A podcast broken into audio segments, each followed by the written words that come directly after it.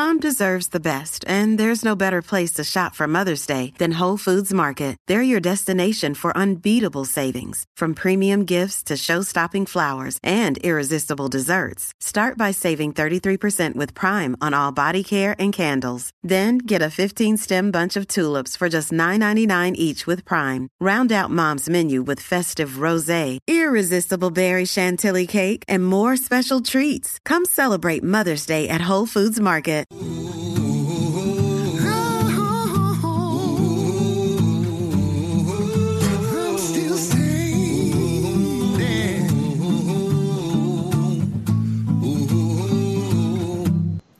Over the weekend, we saw a continuing decline in people keeping their distance and wearing masks. We saw new cases and hospitalizations continue to rise, particularly in those states that reopened for business the fastest. Those hotspots seem to be getting even hotter. In New York, the disregard for masks and distancing rules has the governor there saying there could be another lockdown. Houston also considering another lockdown if the case count keeps accelerating there. Florida saw its highest single day increase on Saturday. Arizona hospitals are near critical in their occupancy levels. Oregon has put their plans to reopen on hold after not being able to keep the virus in check. But for the nation as a whole, there's not much chance that we'll see the kind of proactive shutdowns of economic activity that we did before. So what does all this mean for investors? Is the economy going to come back bigger and better than ever, the way the stock market seemed to predict it would in April and May? Or will COVID take its toll on even more economic activity and take stocks down with it? Today on Dumb Money Live, will the recent upswing in cases cause a second crash in the stock market? This is Dumb Money Live with Chris Camillo, Dave Hanson, and Jordan McLean, streaming live on YouTube. We are Dumb Money. Hey there, Dave here, along with Chris and Jordan. Happy Monday. Despite all the red, it's my favorite kind of show, one where there's no right answer. Anything can happen. It's all about being prepared. First things first, though, please destroy that like button. Tell the algorithm that we're on. If it's not blue, this show could literally self destruct. Second thing second, Chris, Jordan, how was your weekend? Mine was good. We spent a lot of time poolside, actually in Nice. the pool, uh, because it's hot out with the girls. That's So, awesome. Yeah. Chris? Uh, mine was awesome. I, I needed a break. Uh, you know how I just I've needed breaks. Though I, I I get so intense on equity research during the week that I kind of after we did our last episode, I more or less just just put it all away for a couple days and clean my garage again. There's not much left in my garage to do now. Other, other You're gonna start than like building one- new shelving, or you're, you'll have some project to keep you occupied, right? Uh, I needed to get a label maker to label the crates, but uh, I'm pretty much done, which is worrisome. So I don't know what I'm going to do the next time I am overwhelmed and just need a break from the market. But I You know what I the want to do perfect in my garage? Have you seen the slat wall that you can do for your garage? And you basically Mm-hmm. turn your entire garage into like a you know '90s retail store. I kind of want to do that. that's so you and your bicycles. You just want to have your bicycles up there, right? All your well, bikes. they, I've already got that. That's already handled. It's just all the Oh. extra stuff. yeah, man. I, I so Can, can we talk I- about what we saw? Like, the three of us are still, we're living in Texas, but all around us, everything on social media, it, it, it's all pointing to everything, it's wheels off. You know, we're in the middle of a pandemic, but, uh, all bets are off. I, I- finding a parking spot at stores and restaurants apparently impossible this weekend. Dave, it is so wheels off. It's not even funny. Okay, like restaurants are packed, bars are packed, uh, stores. I mean, r- parking lots. Or I went to go get some stuff, and you know, I had to just go to a curbside pickup because you know I don't, I won't walk into a store, and the whole parking lot was just packed with people going out to brunch on Sunday morning. I cannot even believe the dichotomy that we're in, being that we're here talking about a second wave, which is actually a first wave for most of the country, including Texas, right? We say second wave because you have to say second wave, but Yeah. is it a second wave? It's definitely our no, first no, wave, no. right? I. I, to be clear, when I say second wave, I think we're very much in the first wave. We, you know, flattened the curve. We pushed things back a little bit and c- avoided that complete healthcare disaster. But the way I've seen people back out and about, it's like there's no deadly virus that two million people have already had, right? Kind of blows my mind. Looked at the uh, OpenTable numbers. Um, so you know, about a month ago we were like hundred percent down. Obviously, um, right now it's sitting about fifty percent for a lot of cities. Um, I think nationwide it's probably sixty, but you know, places in Dallas it's probably 45, 50 percent down, um, which means that we're about half of what we uh, were pre, uh, you know, pre pre COVID. Jordan, we're approaching in our restaurant close to 70% of, of mm-hmm. where we were. And listen, you know, I'm on Facebook yesterday with my wife, and like almost everybody we know uh, is sending their kids uh, to summer camp yesterday. And my, my, kids were supposed to go to summer camp. We, we didn't send them, but uh, it's like nothing. It, it's just like normal days for the most part around here in Texas and Dallas. Meanwhile, what we'll talk about on this show is we are getting what looks to be, I thought it was just like a slow roll uh, kind of increase. And I've been saying for the past few days, we could handle this. We could handle this increase in positive uh, test as long as it doesn't keep going up for like two more weeks. If it goes up for a few more days, no big deal. I mean, I mean, it's a big deal because people will be in the ICU and we will lose lives but we can handle it, or our hospitals can handle it. I don't think it's going to project the type of fear because this is really this episode's all about fear. Let's get it straight. This episode is 100% about fear. I don't think it would project the type of fear to shake up uh, the state of mind of the American consumer right now today based on everything we've been through the last five months. You agree? We need something big to shake like a I agree. I think, the numbers. Yeah, I agree. I think um, the mere fact of opening things back up people expected to see, you know, infections start to increase, hospitalizations start to increase. If you didn't think that was going to happen, then you had your head in the sand, right? I mean, the, the, it's just it's a it's a fact of life that that's going to yeah. happen. And Jordan, not only that, but I think the market expected it, consumers expected it, everyone's expecting it. Uh, so it really wouldn't have a major impact on this market at all. And that's why going into this weekend, I felt there was some tail risk for the data to get worse but I didn't think the tail risk was huge. So I protected. I did. I put a hedge on for the weekend, but it was very small.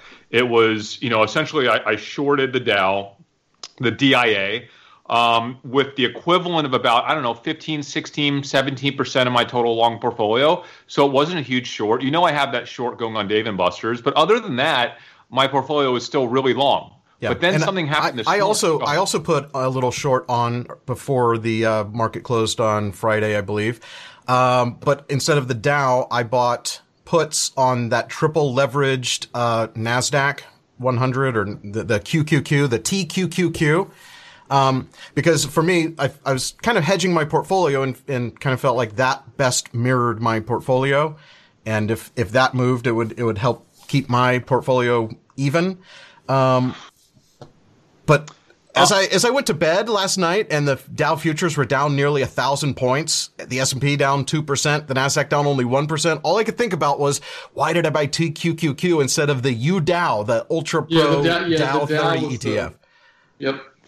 Yeah, me and Dave were texting at like one in the morning last night as this thing was. Uh, listen, I so I, I, had my little time off from investing for a day or two, and then I got right back in it. And it took me the entire weekend to get through our Discord channel, like to get through all of the Discord uh, messages, to, res- to respond, to kind of read what people are discussing. It was awesome. I mean, I've been doing it for two day, two days, right up until early morning today. But Dave, I agree. I mean, we both had some hedges, but they weren't severe. And I was a little shocked to see the market as down as big as it was last night. And yeah. I feel like right now, what I'm seeing today, down to 250 now on the Dow, seems a little more in line with the, oh, only down 170 right now. So a little more in line with what I would expect the market uh, to be doing. But uh, there's some data that we were looking at this morning, and it kind of freaked me out a little bit. Uh, Jordan, I sent to you, Dave. Is this the text that you sent just a, a, a, bit ago? This this yeah, COVID yeah, testing so, search term for the past seven days in Florida. Yeah, what? look at that, guys. So that's Florida, and, and here's the thing. That's early this morning, but that's um That's Florida, and then there's one for Texas as well, and it looks identical pretty much. There's also one for LA. Uh, the LA looks identical. Um, so does the Arizona. So here's the issue. This is uh, a, a, parabolic move. I mean, this is an, a, bit of an anomaly. I don't know what's going on today. Uh, maybe it's the additional media over the weekend. I think it's. The, i am going to tell you what I think it is. So we uh, have heard in Texas here, just in Dallas, about a number of our friends, people in the community that have been tested positive. Uh, and that just happened this weekend. Yeah. So word is getting around. We've heard of some restaurants closing. I've heard rumors. Uh, you know, there's one someone in our Facebook group, Dave, that you, are friends with, that thinks she got it twice, but I think it's just a relapse. But but this weekend, all of a sudden, it's kind of hitting home. And I think a lot of people are either getting symptoms or they are in contact with someone who tested positive. So now yes. they feel like maybe they should look into testing themselves, right? It's like the reality uh, is is setting in and they now know someone and they're like, well, I hung out with that person or I was in contact with someone that that person knows. And so that's why I think these testing near me searches are going through the roof, which I think is a big indicator of that sentiment changing. You know, the, the, the three months of lockdown, basically, I, I saw a tweet that said, basically the people who really tried are antsy and the people who never tried are, you know, just continuing to be out and about. And can we agree that the data that we're discussing right now will lead to one of two things? It's either representative of a pretty significant increase in positive cases, or it's uh, representative of people just maybe worrying more and maybe being a little bit more uh, sensitive to researching getting tested and maybe getting tested even if they don't have symptoms, yeah. right? It's one of those two things. But in either of those cases, can we agree that we're likely to see a spike in people actually getting tested today and tomorrow? And that, in and within itself, will likely lead to more positive results um, in terms of positive cases whether or not the actual number of positive cases dramatically went up or if we're just surfacing more of them. I don't think that I don't think for today and tomorrow and maybe even the next couple days, maybe even this whole week, I'm not even sure if it matters which of those two scenarios is the true scenario because to the market all it means is more positive cases maybe dramatically more massive new news coverage, which is going to spiral and create more. What's this episode about? Fear, right? Yes. It's about fear because what the market cares about more than anything else right now is fear. Because if the consumer gets fearful, that means that companies will not be able to open up. It means that even on a regional basis, some mayors, some governors might even selectively rein back the opening up of that city. Who knows? Like it's just going to have a domino effect on a whole bunch of industries and consumer behavior. And we can argue all day long is that this is a temporary setback and the market's going to pop back up in a couple weeks, right? Race forward. But for now, yeah. for today, for this week, I don't know how you interpret this as in, the data we're talking about is anything but potentially huge bad news. Am I missing something? You're not. And that's why this morning, I think you and I both were on the same page.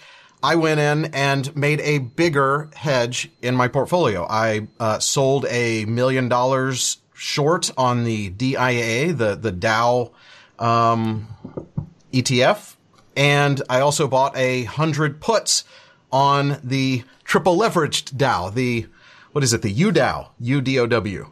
So. And thanks for telling me about those, Dave. I don't normally do that stuff, but you know, I, I kind of wanted to do something that you know was a little bit sexier than what I normally do, uh, and and I haven't done this stuff since March, right? So I did one of those as well. I got me a hundred contracts of that whatever it is, the triple. The, I put it. I bought put contracts on the triple leverage Dow. Um, and by but the way, but you have to realize that I, those put contracts that there's they cost like four dollars at the strike price that we were buying. It's it's expensive, so it has to really drop for those to be worth something. So that's why that's the fun play. But the the real Yeah. hedge is the actual straight short of the DIA. Yeah, And the I'm problem is you, you get you get like a you get a 40 VIX, right? And so you're paying a lot of premium for those puts. So and And, Jordan, and everyone always wants to know. You know, Chris and I are always quick to say what we did. Jordan, what have you done? Nothing. I have done absolutely nothing, and I'm fine with it. No, I'm fine. I'm fine with it. I, I review all my And positions every morning. that's usually the right answer. And generally, Um, typically, I'm very much like a passive. no, I did something. I did something on Friday. I sold my restoration hardware. Oh wow, Interesting. look at you, look Wow. at you, for a huge profit. Um, but I was like, you know what? I'm, right? I'll just take this off the table, put some Yeah. cash. All right, because during this episode, I- I really want to dig into what to do. Okay, like like we pretty we just we just basically expose what we think is going to happen uh, in the market the next couple of days. So I really want to dig into what to do. And Jordan, to give you credit, I, I mean, I have been, I, I was joking, but I mean this in my own way. I've kind of been meditating over this decision since yesterday about what should I actually do. And I think probably one of the best things to do, and I'll explain this throughout today's episode, is kind of nothing. Like, like not to take a super, I'm not taking a super aggressive, uh, you know, short uh, stance right now. I'm not. I am shorting a couple things. I'll talk about them, uh, but I'm not going really, really short, and I'm definitely not spending a lot of money on high premium derivatives and options that where the value of those is going to get sucked out. I mean, I did do a little bit of that with Dave this morning, but I'm not going to do a lot of it, and I'll explain why. But doing nothing in the, and exp- it's the it's a probably a good decision, especially for you, but even for me, because there's so many unknowns. And the biggest unknown is we're talking about tail risk on the downside right now, which is this data coming out tonight and maybe before the market closes. And I think, I don't know, I think the data is going to be really bad and it's going to spiral into the morning and we're going to get another down day tomorrow. Okay. But And, and our risk there is what happens if there's some good news or even the hint of good news towards a vaccine or a treatment or a therapy, whatever it is. If, if there's even the, the whisper of there's something good on the horizon, that could shoot the market back up because we're in just this crazy volatile time.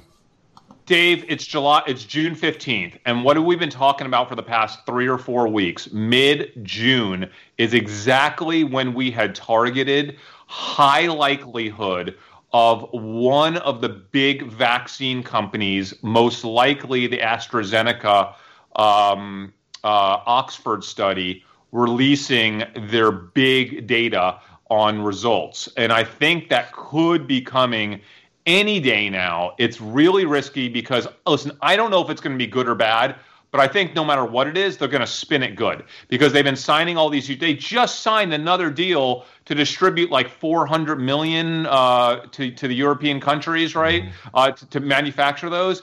Like, I feel like they wouldn't be doing that if the data was horrifically bad. So I'm confident that that study, whether it's actually good or not, they're going to spin it good. And it probably is going to have a pretty positive effect on the market. And I, I'm, it really makes me scared to go in too day, deep on these short positions right now. Honestly, it puts it puts us in a pickle with with this trade, um, and that's why I'm saying like honestly, right now, I was considering not doing any of this stuff. I was considering just staying pretty flat, keeping my long trades, but my long trades are not in bounce back companies. I took that off the table last week, remember? So, like, my long trades are in Peloton and GAN and Amazon and DocuSign and like, oh, and, and gun stocks and outdoor stocks, right? Uh, stocks that I think have a, a natural advantage, even if uh, things do take a turn for the negative. So I'm kind of comfortable with my portfolio right now, no matter what happens. Yeah. So I don't want to like spend a lot of money on derivatives and premium here. No, I, I agree. Yep. And, that, and that's a great place to be. You want to be in the place where you're comfortable with your portfolio. And Yeah. the one thing yeah, that I I'm agree. I mean, considering I, yeah. is in some of these things, you know, there there are things that I want to be in forever. Um, and if I just look at my portfolio, obviously, like Amazon, I'm I'm not going to sell. Apple, uh, Tesla. Um, I actually wrote some covered calls on Tesla, which are doing fantastic for me. I wrote some covered calls on Restoration. Jordan, you sold your stock. I just took some took some profit just in case I wanted to sell the stock. Yeah. Um, GAN, Peloton, Netflix. Those, those are my top holdings. But then other things that I may Wow. may or may not want to still be in for the longer term, like Match or Diageo or um, what else am I in? Crown Castle. Things that I things that that are not going to be core to my holdings. I'm considering um, actually just I don't, I don't know if I'm actually going to do this, but I'm considering putting in some trailing, uh, trailing stop orders to sell those things so that if they go up, cool, but kind of prick, pick that predetermined price if the, if the whole market's going down and I'm not really watching match.com to see if it's up or down, you know, that might be my way to, to continue to be able to appreciate on the upside and cap my losses on the downside. The risk you take with that, of course, Dave, is that one, uh, you get hit, uh, you know, overnight or over the weekend, and big the stock swing. opens up way a big swing, way lower. Right, it doesn't really protect you, and then in a worst case scenario, that that open move is just a massive overreaction, and it pops back up, and and so you're you're basically giving away some of your control over micromanaging the situation based on actual information and data when you do stuff like that. Yeah. So I that's why I never ever ever ever ever set those trailing stops, but I do understand why certain people use them. I get it. It's just it's not for me. You'll, you'll never hear me doing it. I but use I get them. it. Yeah, exactly. And I, I use them like right now is probably not the time, which is kind of why I was hesitant to even say it. But I use them a lot when I'm not paying as much attention to the stock market as I am today. And, you know, looking back, had I done that back when I went on vacation and wasn't watching the stock market, guess what would have happened? I would have sold at just like that, that 20%, that first 20% drop, I would have been out and I would have not had all those losses all the way down. I would have, that would have been such an ideal move for me at a time when I wasn't paying attention to the stock market. And so that's kind of what I'm looking at here. If, like right now, I'm paying so much attention, but if I were to want to kind of th- this is exhausting. Every single day being on the message boards, being.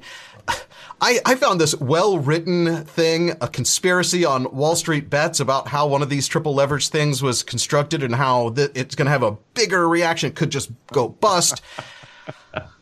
I, I can't keep doing this. So that's why I'm considering on some of the things that I'm cool with selling anyway, that I already have a built in profit, maybe capping that loss if, if the, if the whole market were to implode and I were to not be paying attention that match.com went down, you know, but if it keeps going up, cool. I'm, I'm the, the way, and, and I'll, I'll do a whole, hey there, Dave here on how trailing stop orders work because I think it's fascinating, but it's just, it's, it's a tool that I think is interesting to know how to use and to from time to time when you when you don't want to pay as much attention to be able to put your portfolio on some kind of an autopilot. Right, and I've got I've got a friend that's a, actually my neighbor um, is a he's a dentist, and he uses it because he's you know seeing patients all day, so he literally can't watch the market all day long. Yeah. And so for him, you know, it provides him peace of mind so he can do his job. I will um, always really worry about it.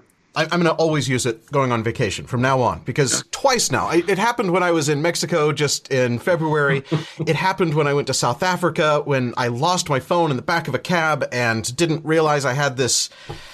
Cra- there there was some crazy event. I can't remember. I got triggered out of some like covered call option or something.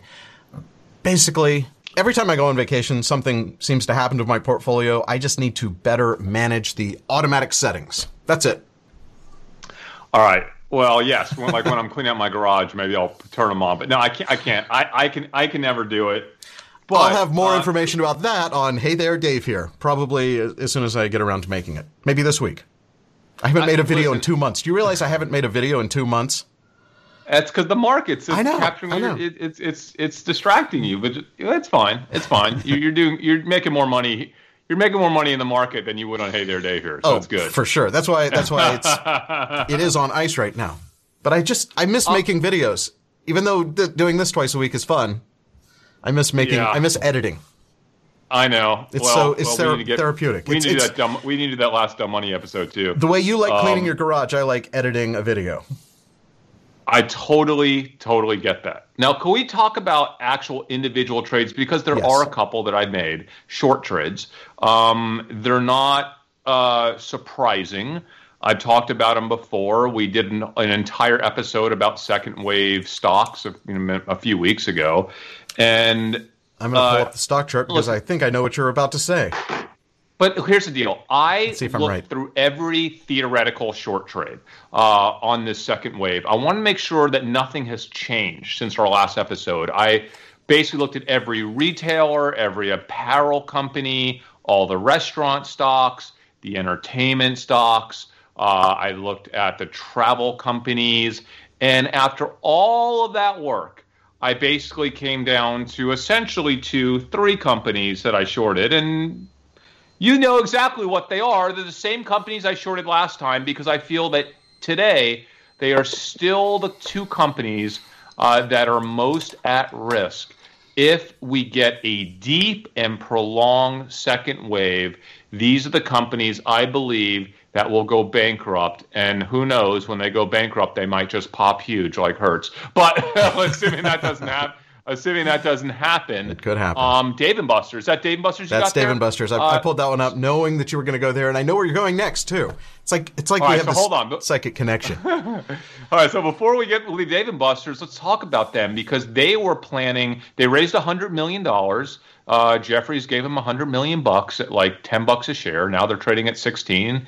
I think they got all the way up to like 20, 21 for a minute. Um, and they that hundred million dollars isn't going to last them that long. By the way, uh, they were planning on reopening most of their stores in July, mid July. I think they opened a few of their stores.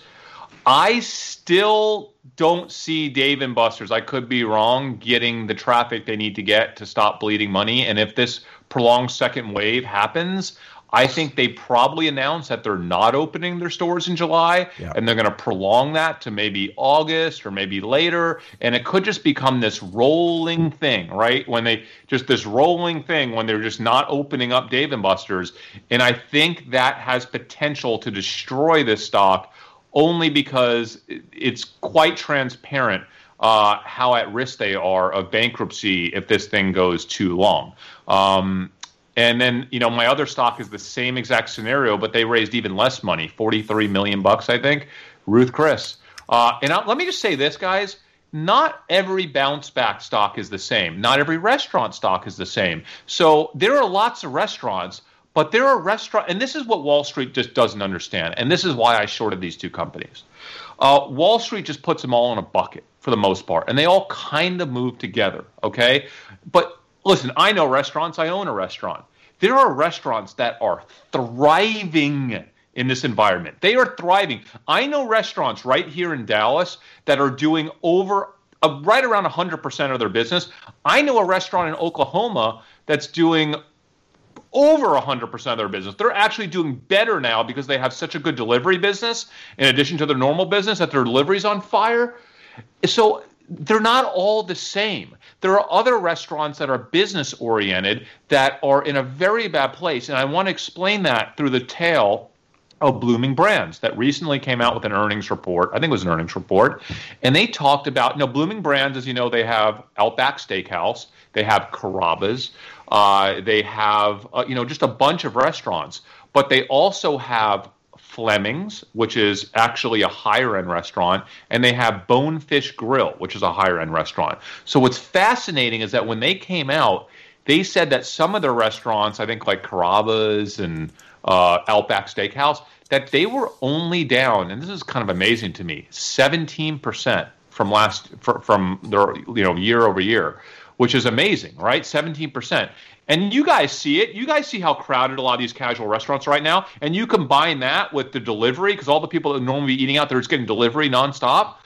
But they said that their Fleming's restaurant, I think it was Fleming's, uh, and their uh, their other high end one, Bone, uh, Bonefish, they were down, I think, 60%. It might have been 40, 40 to 60% maybe 40%. I don't know. It was down like triple, at least triple what their casual restaurants were. So now let's go to a Ruth Chris. Ruth Chris is the ultimate kind of business, you know, business networking, business dinner restaurant when you're traveling business. We've talked about this on the show.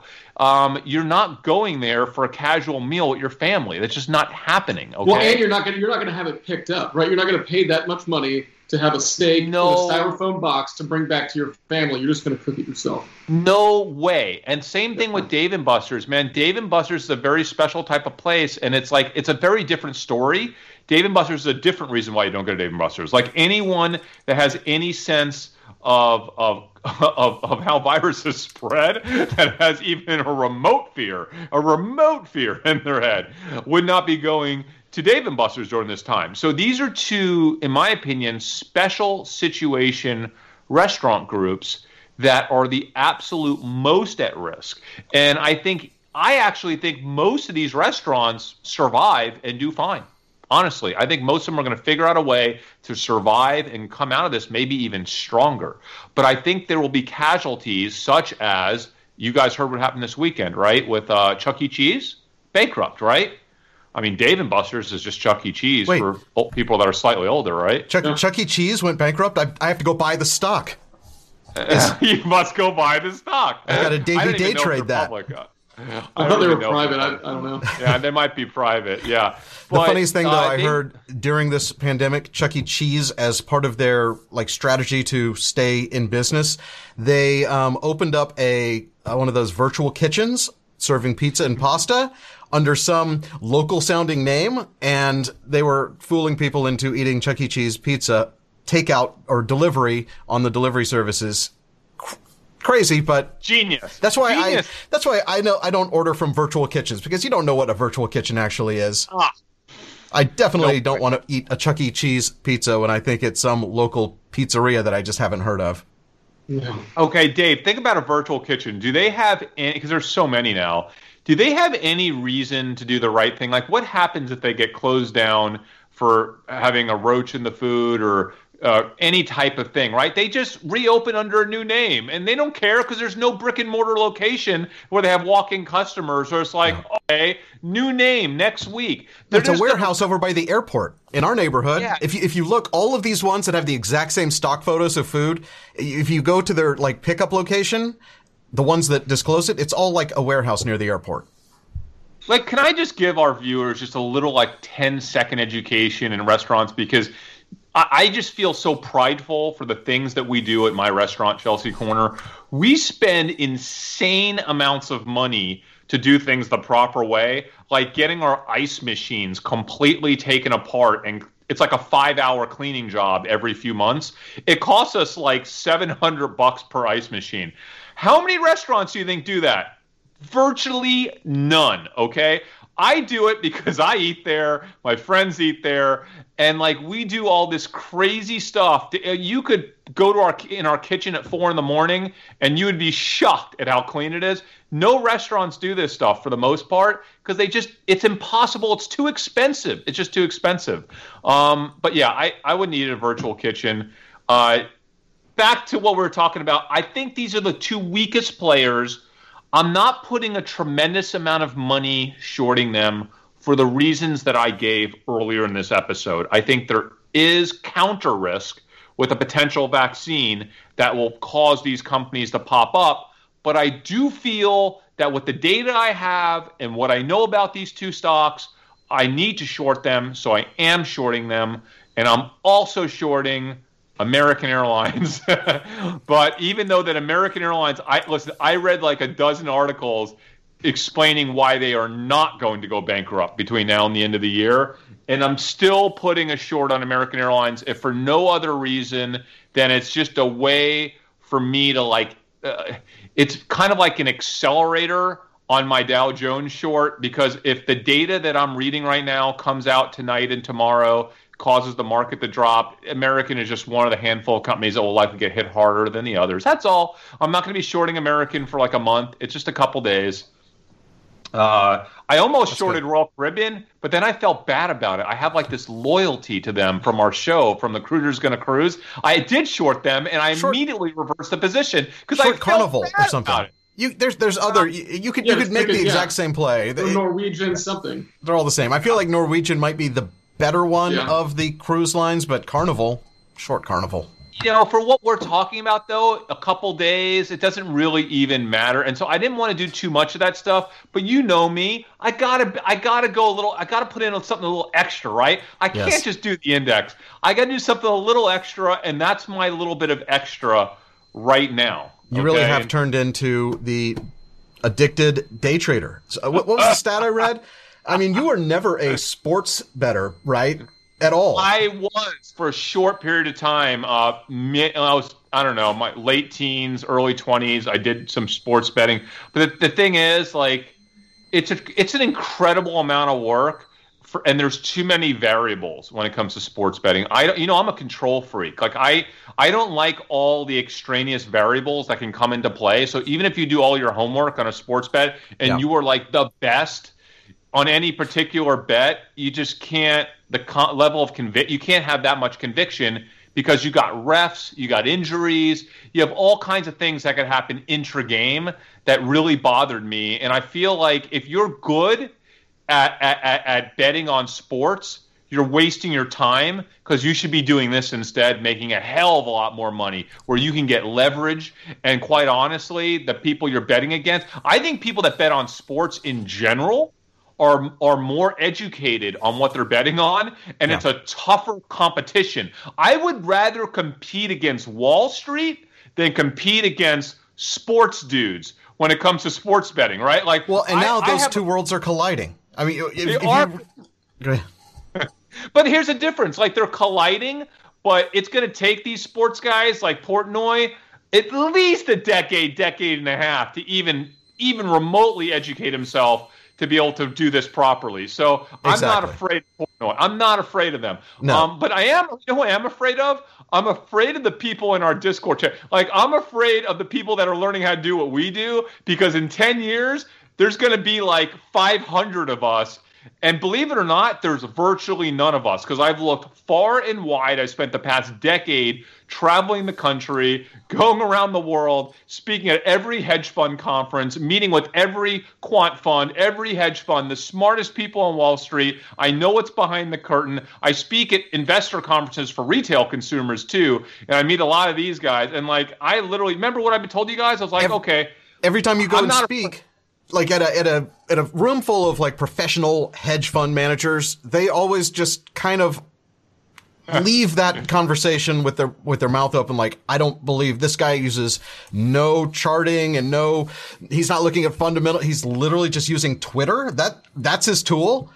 And and that's the thing though. Now we have these millions of new investors that just opened up their brokerage accounts. They they've they've been on the sidelines and now sports get you know the 13 billion dollar legal sports industry is now all in the stock market and they're they're using the kind of our method because that's all they know. And if they like an airline and see an airline going down, they think it's great. And if they see a worthless stock like Hertz, but they're like, I've heard of Hertz, that can't actually be worthless, and they're causing it to go up. It's it's a strange time.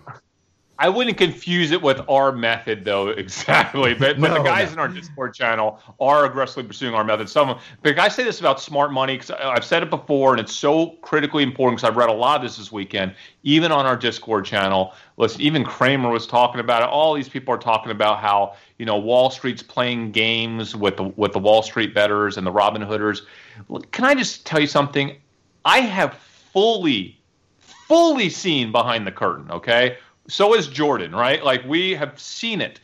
I promise you, I promise you, the smart money, it's all BS. There is no smart money out there. It's not what you think it is. They're not like behind the scenes manipulating Robinhood traders. Like if you were to sit in a room with the top 10 hedge funds for a few hours each and talk to their, you know, talk to their top decision makers, you would walk out of there being blown away by just how little they actually know and how old school they are in the way they think about and how slow they are in the way that they move on these trades. I will say this. There are some funds, I won't say which ones, uh, that I really respect a lot.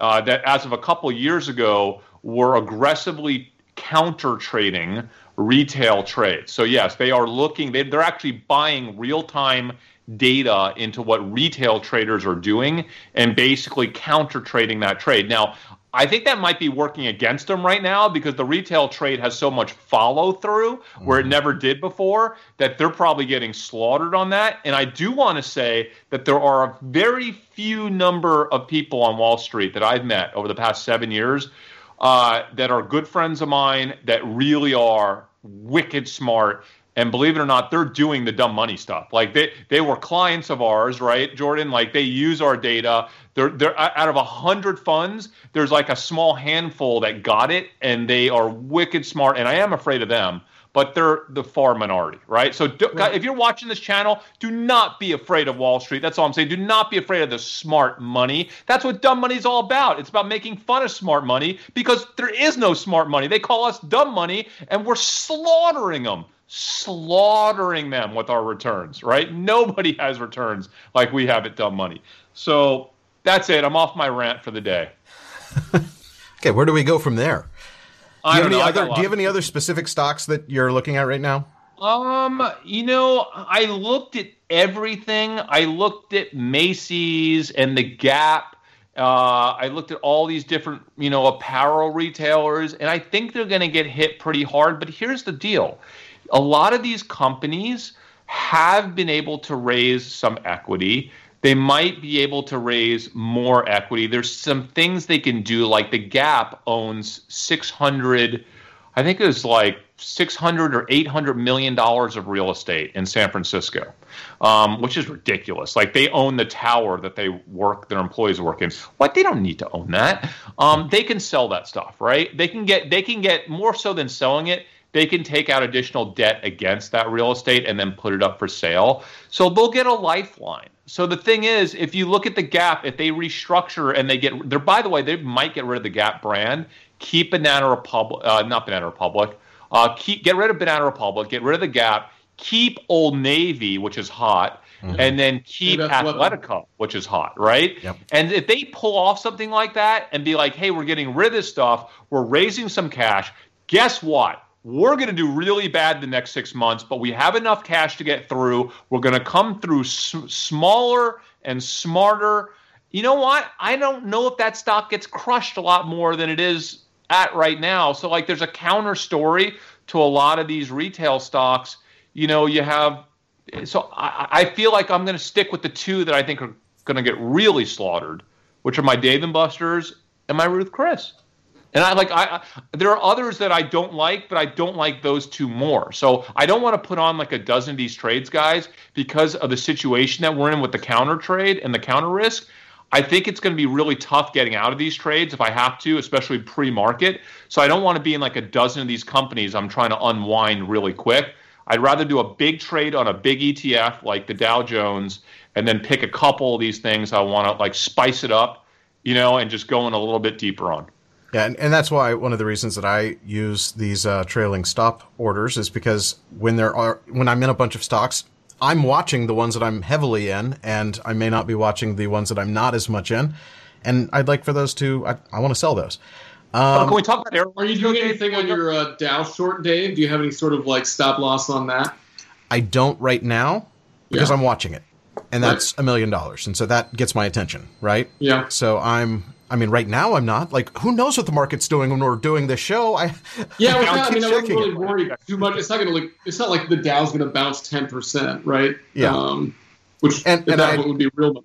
I basically just check my portfolio, and on a day when everything, the, the majority of the stocks in the world are red, I uh, am up today. So this is awesome.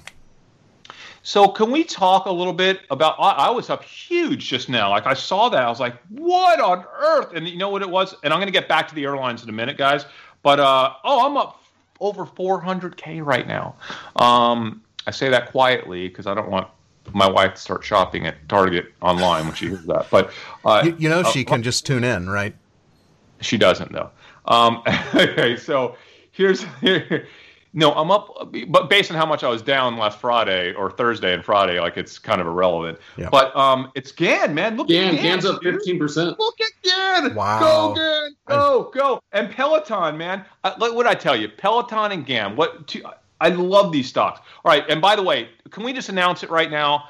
Tomorrow, we are going to do one of those crazy, exciting earnings episodes like we did back when Peloton. It's guys, this is going to be like a nail biter.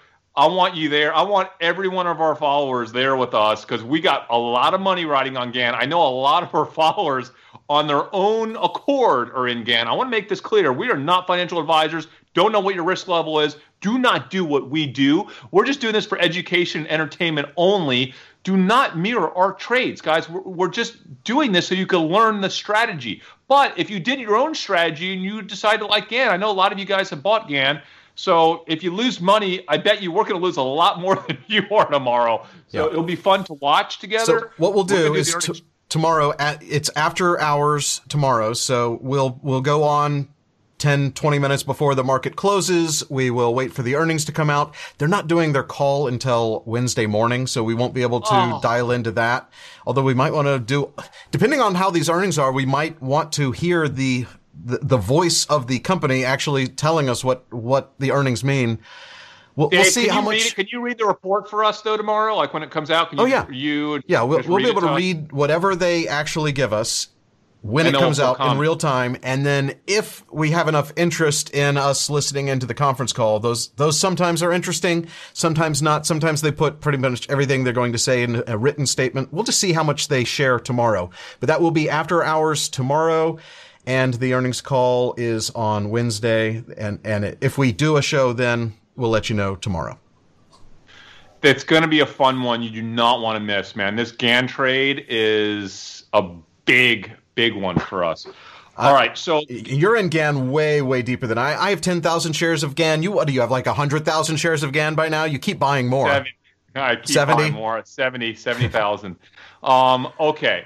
So back to airlines because I thought about the airline thing, and it's again, it's re- it's a tough trade because you know the TSA numbers are coming out every day, right? Yes. And every day they're going up. They had what half a million yesterday, and we know this because everyone in our neighborhood is traveling all over the place. Like people are start. I mean, not everyone, but like people are starting to fly, right? Uh, not like they used to. And if that there's a chart, oh, I should send to you, Dave. That I'm, I'm looking that, for uh, it. I'm on the TSA's website, I, I, but I can't find the chart I, version.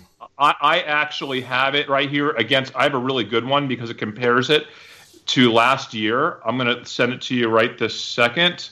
Just texted it to you, Dave. Okay. Um, and, and this is a great chart because it really puts things into perspective. The numbers are up, but they're coming up from a really low base. Okay. Now, American Airlines says that they can be cash flow break even by the end of this year. They hope to be at least. But I don't think that's the case if we get a deep second wave. I think if we get a deep second wave that, that lasts between kind of now, more or less, and the end of the year, I think you could throw that out of the window and you know, companies like AAL become a bankruptcy risk again. And I want to, say, while we're on this subject, can we talk about Buffett, uh, uh, Warren Buffett? Because I, way before, I think Dave Portnoy is follow, is watching our show and trying to one up me. Oh, I'm sure he is. I because I ripped on Warren Buffett, who I have insane respect for, but I ripped on him way before uh, Davey Day Trader, okay, El Presidente uh, ripped on him, and I ripped on him for a different reason. I would he ripped on him for a ludicrous reason um, for selling the airlines after the airlines went back up. That's ludicrous, and I'll explain why. I ripped on him just because he, he, his team, him and his team, are no longer competent to generate alpha in today's world, and they've proven that over the past ten or eleven years.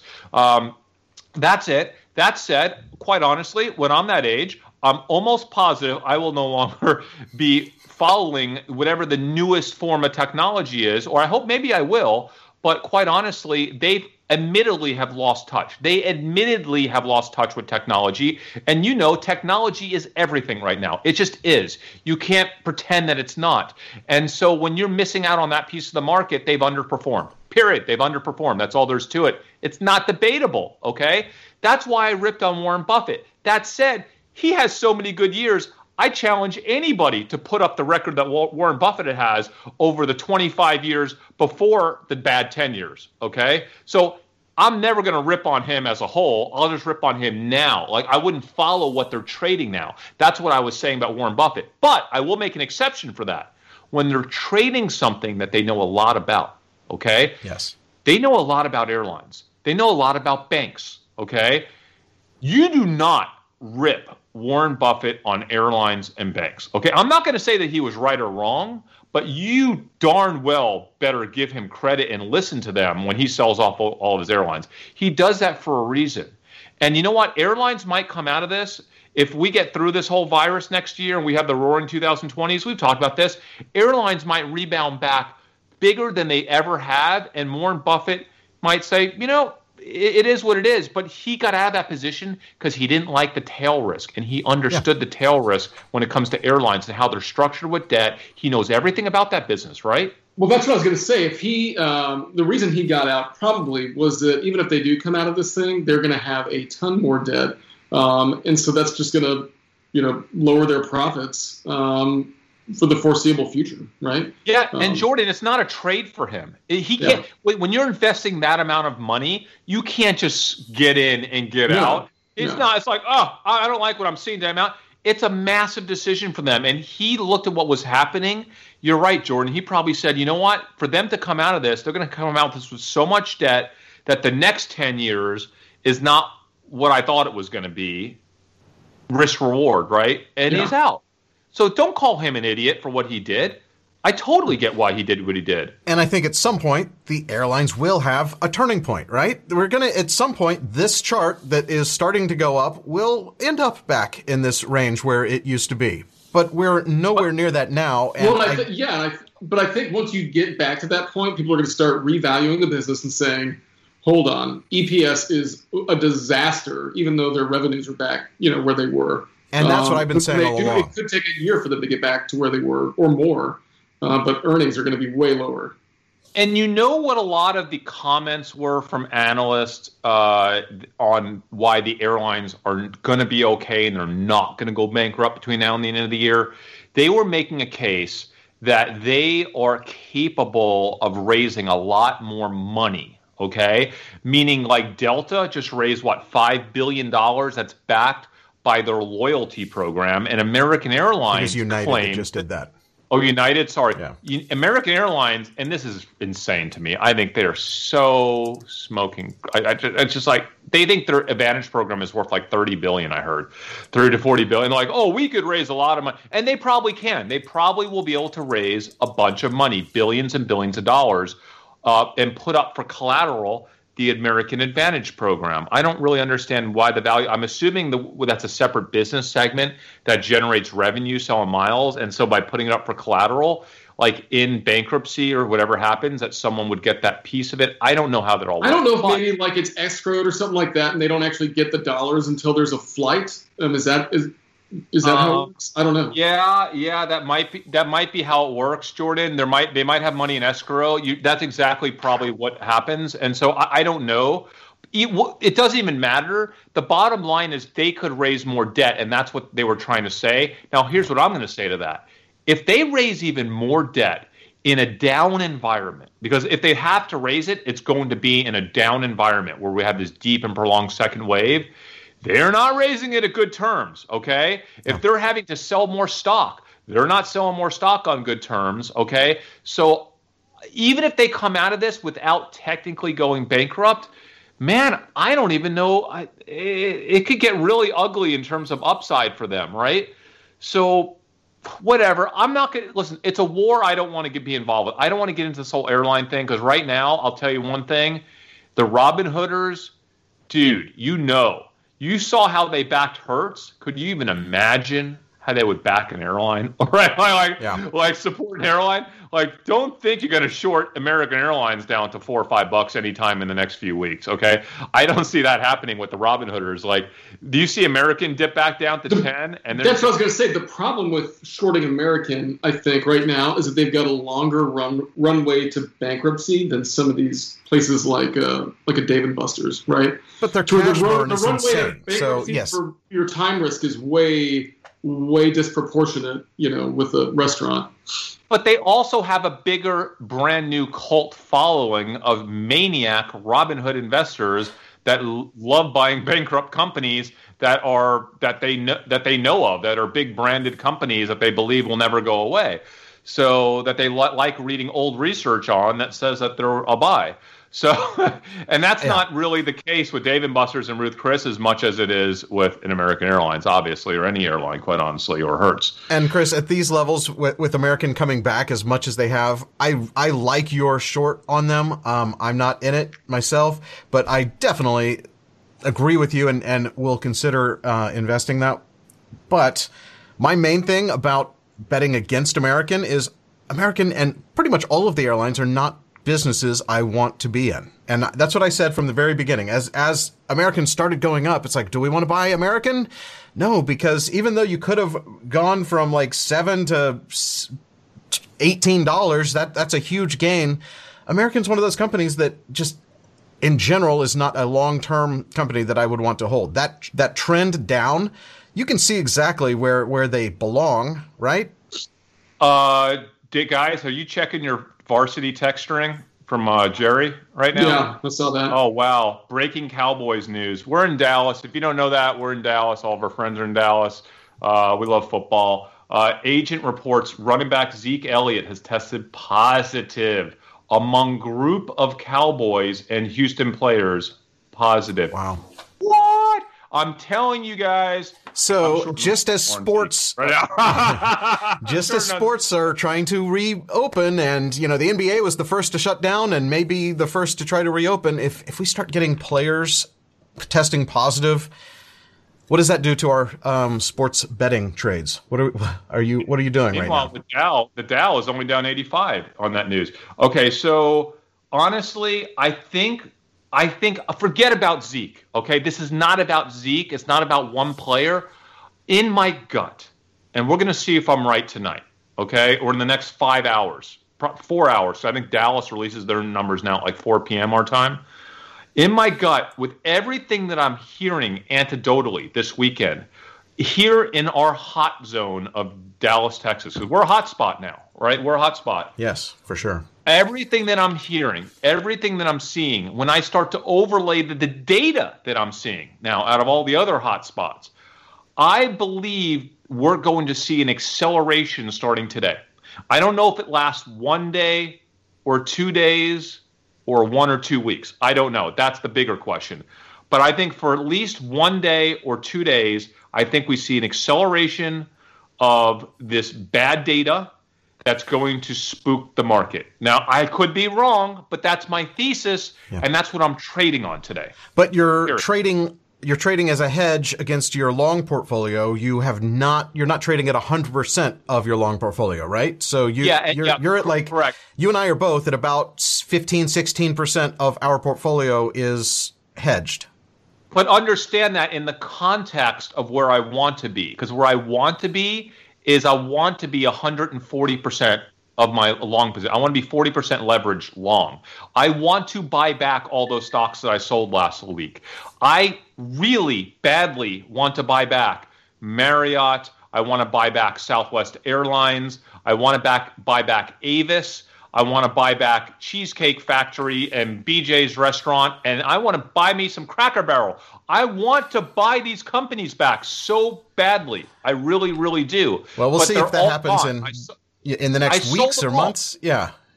Yeah, but I what I'm saying is like for me to be like at neutral plus a little hedge is actually way more short than I want to be and than I was a few days ago, right? When I was like not only all long, but all long and then levered to the tilt long. Yeah. Right. And I want to get back there, guys. I so badly want to get back there. And if I see signs that this second wave is going to flatten out or kind of like just kind of slowly go away, I will be the first to rush back into this market like super super long on all those bounce back stocks because I know the vaccine data is coming, Dave, it's coming. Know. You know it's coming, Dave. It is. It might not be real. It might not be real. And that's what we were talking coming. about. We, we, were this morning. Our, our conversation. Uh, we like ten minutes before we went on the air, and we realized why are we having this conversation now? We should be doing this on YouTube.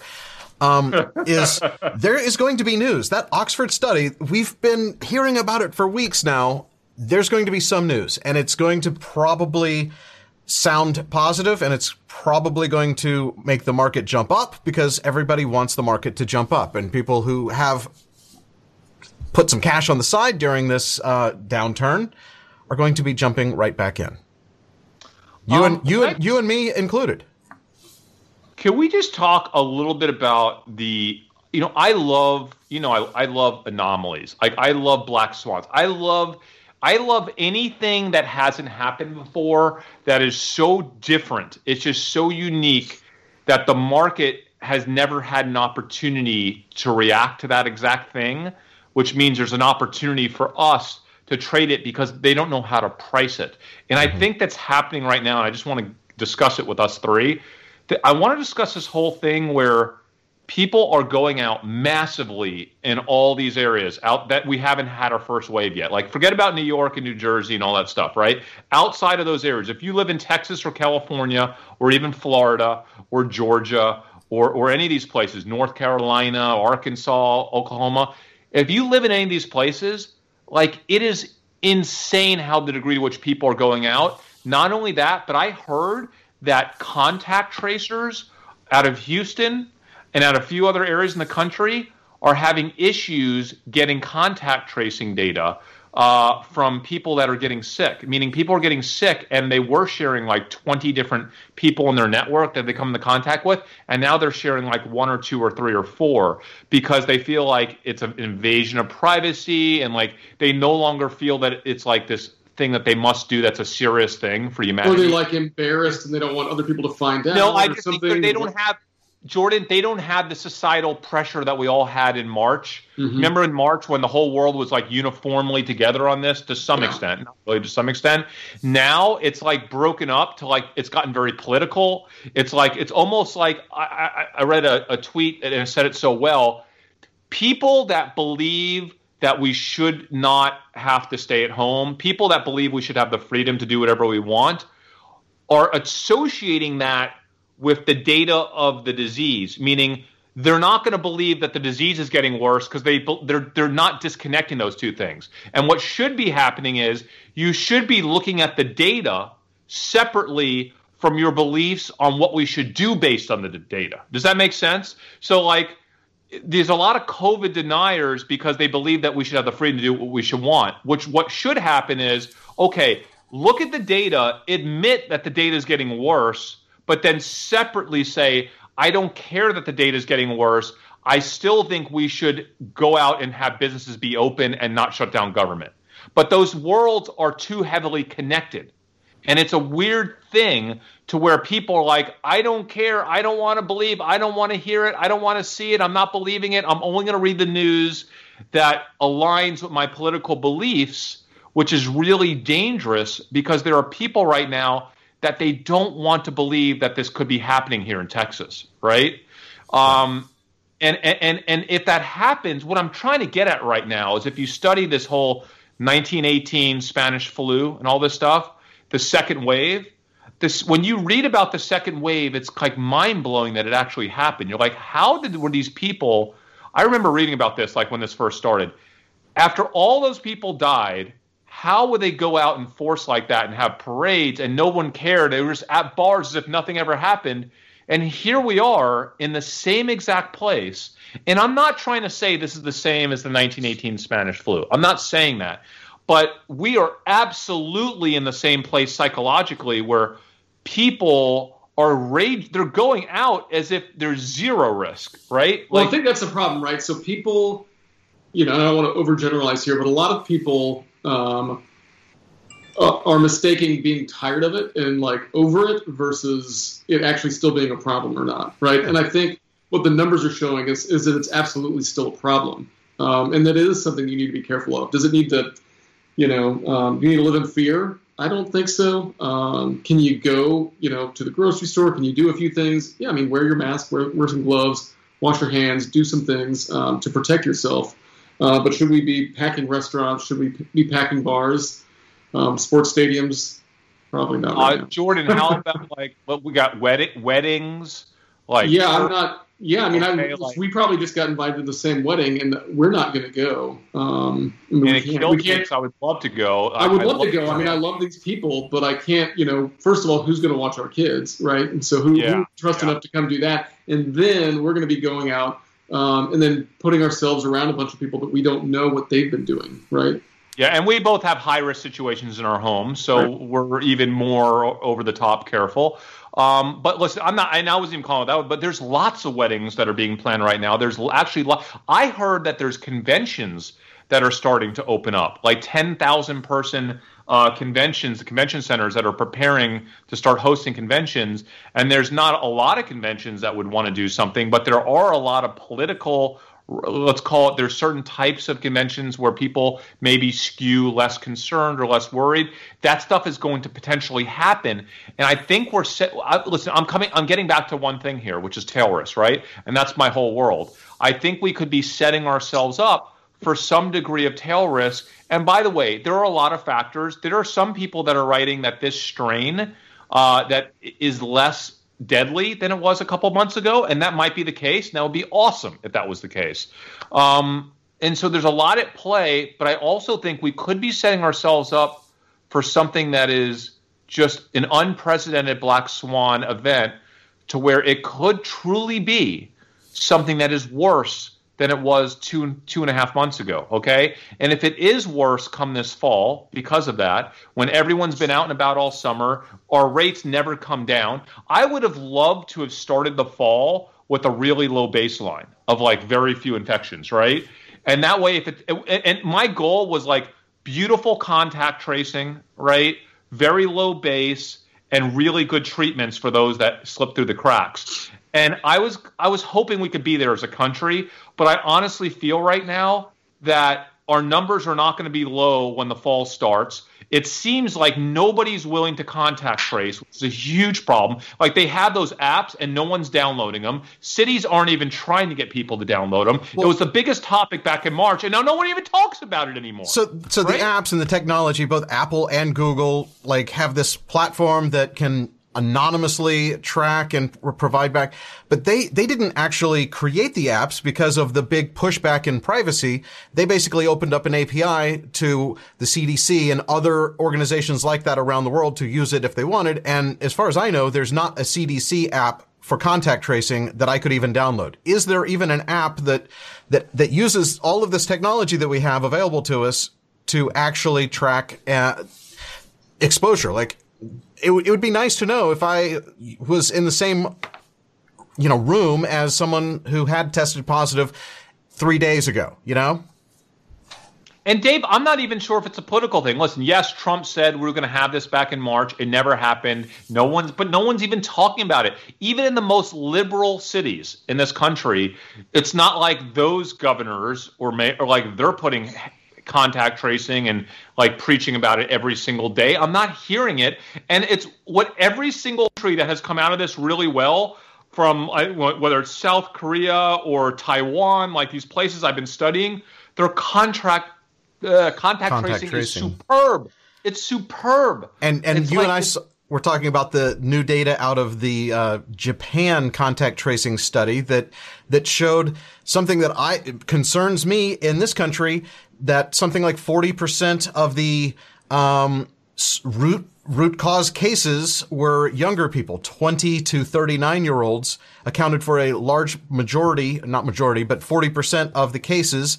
Um, and outside of the typical places you'd expect, like hospitals and nursing care facilities and other like care facilities like that, it was restaurants, bars, sporting, uh, sporting outdoor uh, concerts, it was it was the kinds of things that are starting to open up here, like outdoor demonstrations yeah. happened here, and we haven't even talked about protests yet. I mean, do you realize this is the week for for for testing for protest? Like this is this is when we're going to supposedly get the data on the protest stuff. Like will kick in, and that's just an additional accelerator, right? On top of everything else. And and I think yeah, I think that that is a big factor of it. You know. So I, listen, guys, I'm just there's saying, a lot to watch for, and as as we're watching the markets, these are the these are the data points that we're looking for. We we nobody knows where it's going, but being aware, being prepared, having a plan is what it's all about. And so, what are we looking at precisely? I'll, I'll share with you. I mean, I personally, what I love right now is that there are a bunch of these hotspots, and the data in these hotspots are moving in sync with each other so beautifully. It's like it's not a good thing, but like Florida and Texas and California and Arizona, and there's a couple other places. North Carolina. It's, it's it's moving in sync with each other. So I like that from a research standpoint because I don't have to pull data on like 12 places. I could just zone in on one city like Dallas and know that every other place is going to be pretty close to that. So what's yeah. really cool about Dallas is we actually have really good data that comes out every day at about 4 p.m. Uh, Central, 5 p.m. Eastern, and it's the Dallas numbers. And they were they were at 200 a week and a half ago. They've been climbing up to 300. Now they've been over 300 the last few days. Um, they climbed as high as I think 340 on Saturday, and or 338 on Saturday. They were 300 yesterday, which was huge for a Sunday because they always drop on Sundays dramatically. So the fact that it was 300 on Sunday was insane. That number will come out today in a few hours, and when I see that number, if it is if it comes out early, I'll trade on that number. Even if it comes out after the market close, I might trade after market I might go in deeper on that short position on the DIA if that number is like really high. Because if that number comes out at like 400 or 420 or something like that, I'm going to assume that all the other hotspots in the country over the next two, three hours after that are all going to have similar stuff. And it's going to make its way into the media cycle. I think it's going to lead to probably a down day tomorrow. I could be wrong unless we get vaccine news. And I'm really surprised the market was doing as well as it's doing right now. By the way, are we positive even right now? Um, no, the Dow's yeah. almost uh, yeah Dow's down zero point four nine, and the Nasdaq is up 0.33. So, and the yeah, and the S and P is essentially unchanged. But something we said a moment ago caused a flurry of chats to come through, so I want to address some of those. Uh, Drew Steph says that because we live in a state uh, with climbing numbers, we're we're overly worried. Overall, the country numbers are fine.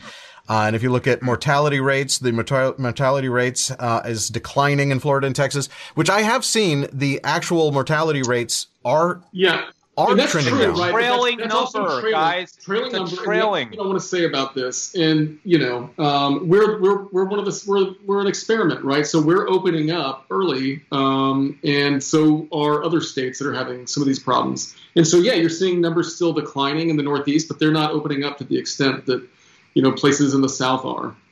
Yeah. Okay. Yeah. Jordan. Jordan just said it, but I want to make it very clear. We are the leading indicator. Texas Florida, to a lesser extent, California. Texas, especially, is a leading indicator. We opened up, we were one of the first to open up, and, and we, we are a massive state.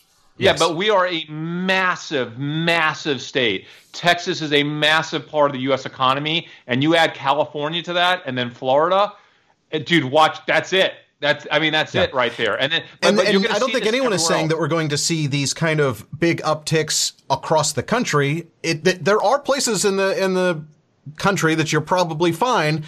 When you when you talk about where the economy is and, and us watching the stock market, it is the metropolitan areas that drive the country's economy, and that is why we are so focused on big states and big cities.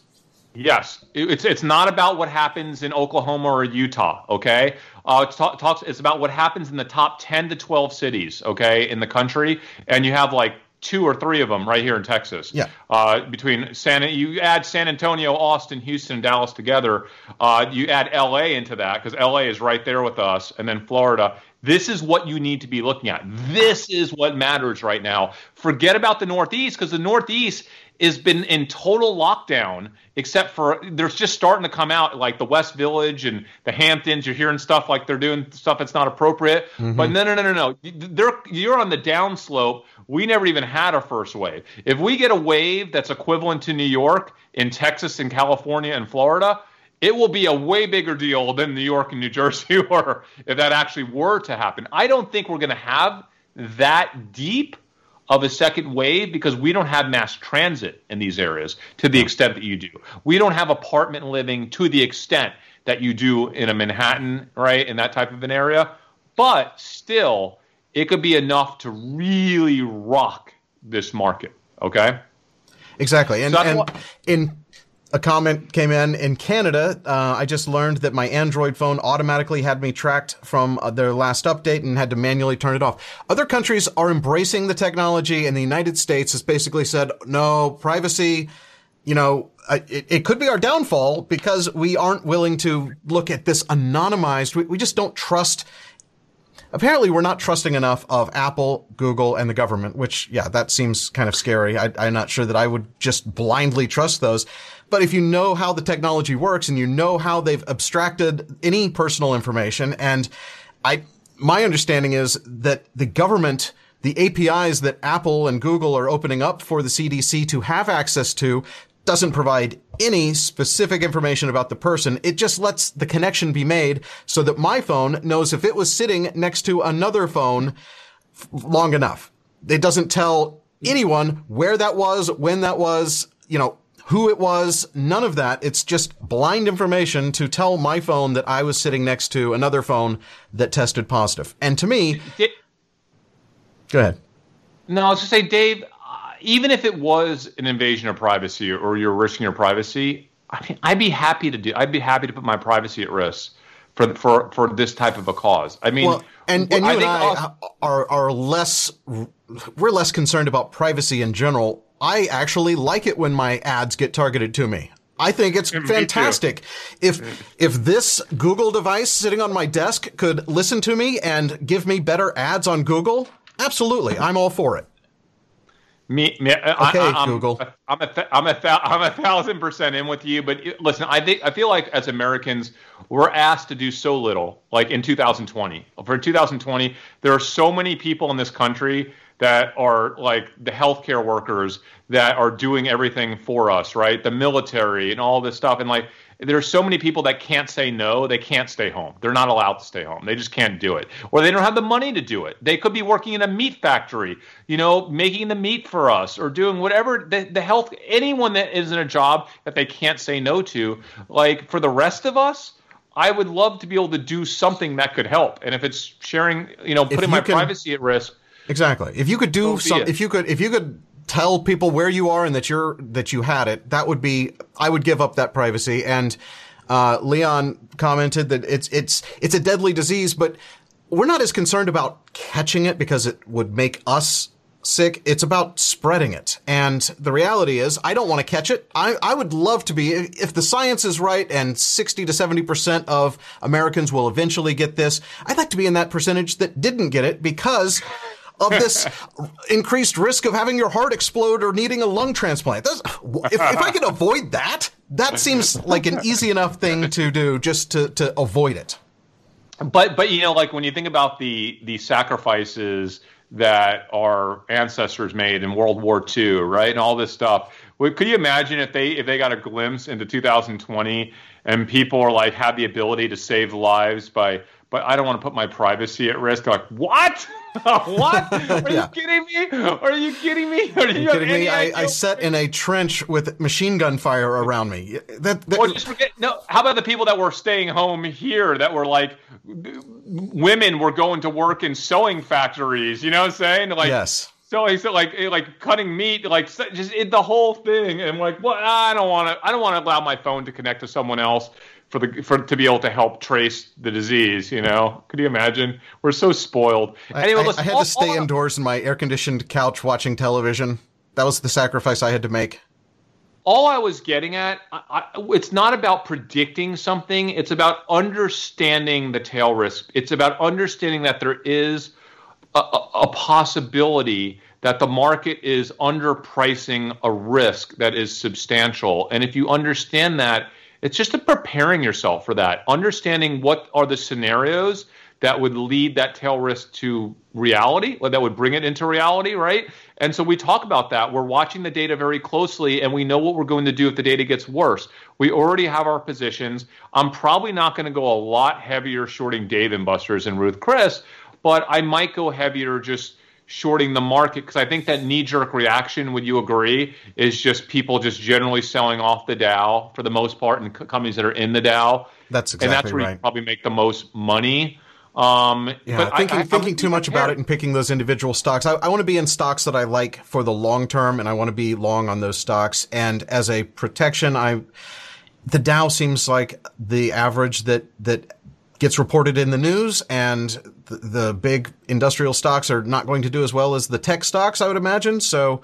yeah, I mean, lately what you see is that on the down days right now, and this could change, but the Dow looks like it's about a percent worse than the SPY, which is then about half to full percent worse than the uh, than the Nasdaq.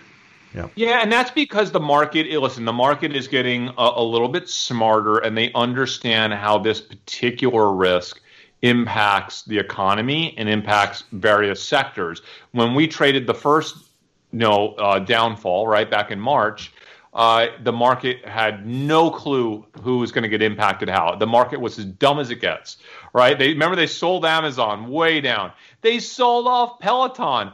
I mean, they sold off companies like that were so obviously only going to benefit from all this stuff. And look what happened today. You know, Amazon was down a tad because the indexes sell it down. And as the index is selling Amazon down, people are buying it up, right, to correct yeah. it, right? Because they're yeah. like, wait a second, they already know. They're like, well, if this thing comes down, so they're supporting it. It's a give and take.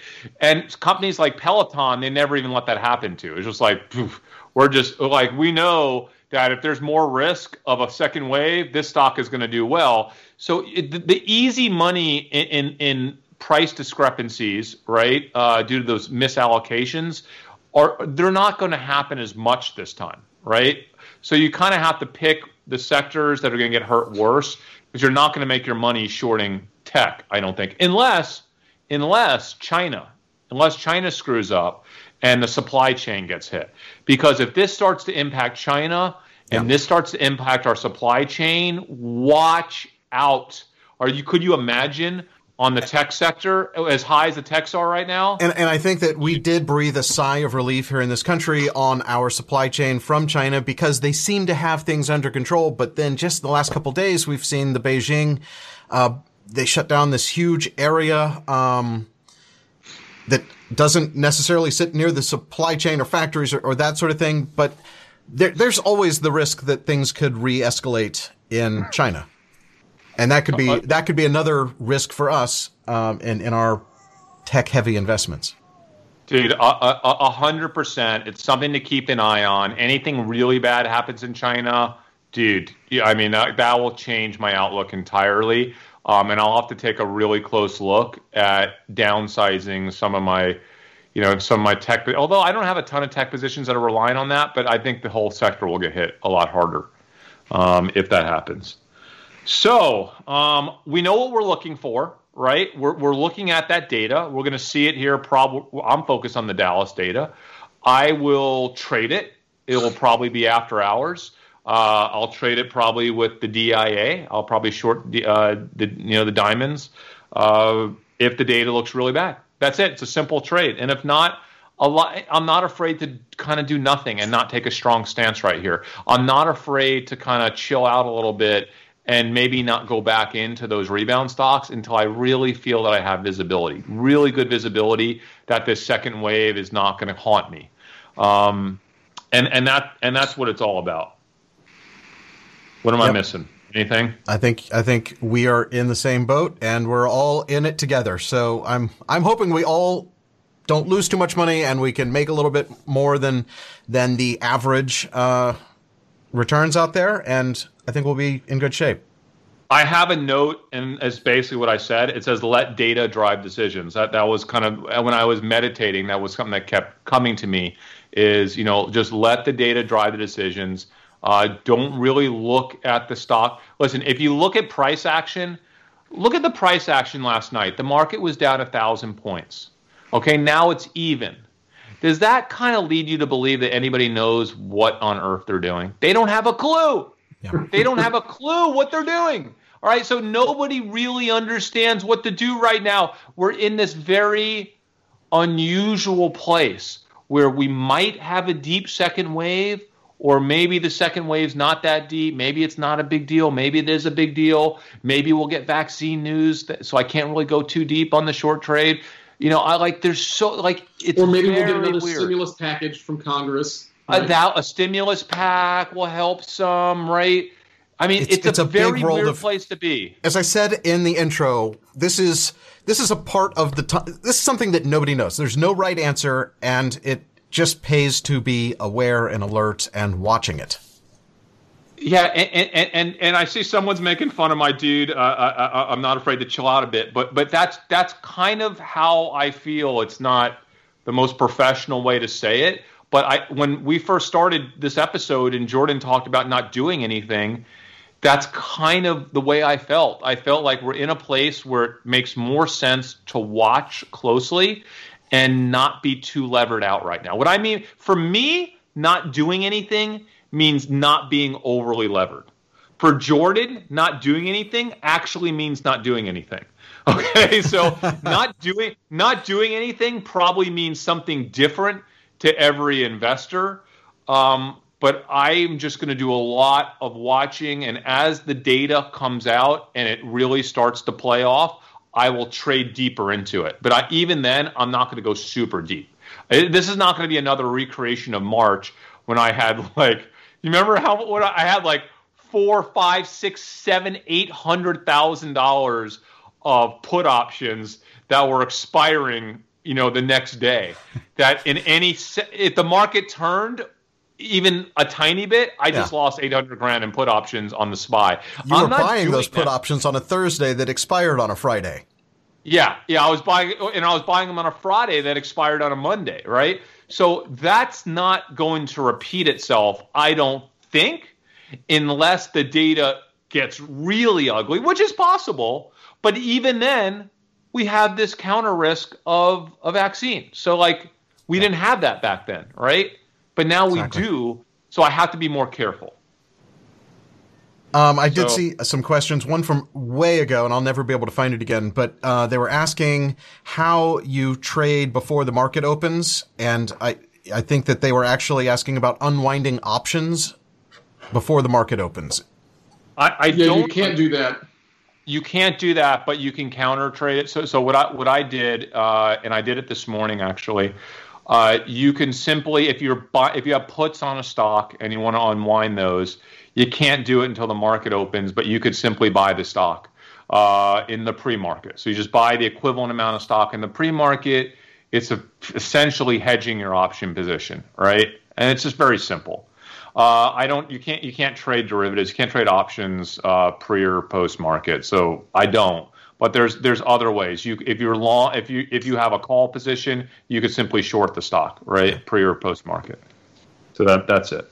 But this morning, as the uh, you know futures were so, super low and the pre-market trading would have, you know, it's it's hard to be able to even do anything um, because it's already made its move, right? It's not like you're getting some advantage in being able to trade at yesterday's prices in the morning. You're you're trading at the current price that the that it's expected yeah. to open at. So it's it's a little yeah. different. I'm, I'm, looking to see here if we have any other questions we might so, want to address. I, by the way, I hear I could hear my kids and my wife screaming from the playroom like Fortnite uh, is new seasons coming out on Wednesday, and right now, like 30 minutes ago, they started. There's this 48 hour event before the new season when uh, they kind of like destroy the old island that you're playing in. And it's like my kids have been waiting for this. They keep delaying it for weeks, and it just happened. And I'm desperately just want to run in there and check it out. I've, I've been hearing about this through my kids, and it's such a big event, man. It's like, you know, you can't really invest in Fortnite. They're part of uh, that Chinese company, and they're it's you know such a big company. I'm not sure it moves the needle. Well, then um, we should we should wrap up so that you can go watch this Fortnite destruction because we are up. going to be back on the air tomorrow tomorrow oh, morning for or tomorrow, tomorrow afternoon, afternoon, for the earnings yeah. for GAN earnings. Yeah. Not tomorrow morning, tomorrow afternoon, right? Tomorrow afternoon. Yeah. Okay. I repeat, uh, tomorrow so, afternoon. Dude, that is going to be such a fun episode. I really hope I don't get roasted on this whole GAN trade. Like, what if, by the way, this is such a speculative small cap position. This company is has so much risk involved with it oh, that sure. anything could happen tomorrow. Anything could happen tomorrow. Again, this stock could go up 50% it could go down 70% tomorrow. It is going to be one interesting earnings episode. I cannot wait. How, how much? How much of it? You, you have seventy thousand shares. I have ten thousand shares. I, I need to know that so that I can put that number in our uh, thumbnail. So you guys look for that. It, it will be. Uh, I'll, I'll schedule that live episode right after this one ends. Yeah. Okay. So so I can't wait tomorrow. Gan, Gan, Gan, Gan. Gan, Gan, Gan. And before you go, do smash the like button for the YouTube algorithm, subscribe, set the bell to all to know when we're on the air. Subscribe to my channel. Hey there, Dave here. New video coming soon. It'll be all about uh, sh- uh, selling. You know what I'm talking about. It's going to be selling the uh, trailing stop position. Anyway, we're also on podcasts. This exact show will be a replay on Apple, Spotify, Google, all of them. You can follow us on Twitter. You can follow us on Instagram. You can join our Discord server, dumbmoney.tv slash Discord. Keep the I'll conversation. Be on Discord today. You're, you're going to be on there a lot. You, you by the way, this weekend were a madman answering questions on there. I am very impressed. Thank you guys so much for watching. For Dumb Money, I'm Dave. We have Chris. We have Jordan. We're out of here. We'll see you tomorrow afternoon.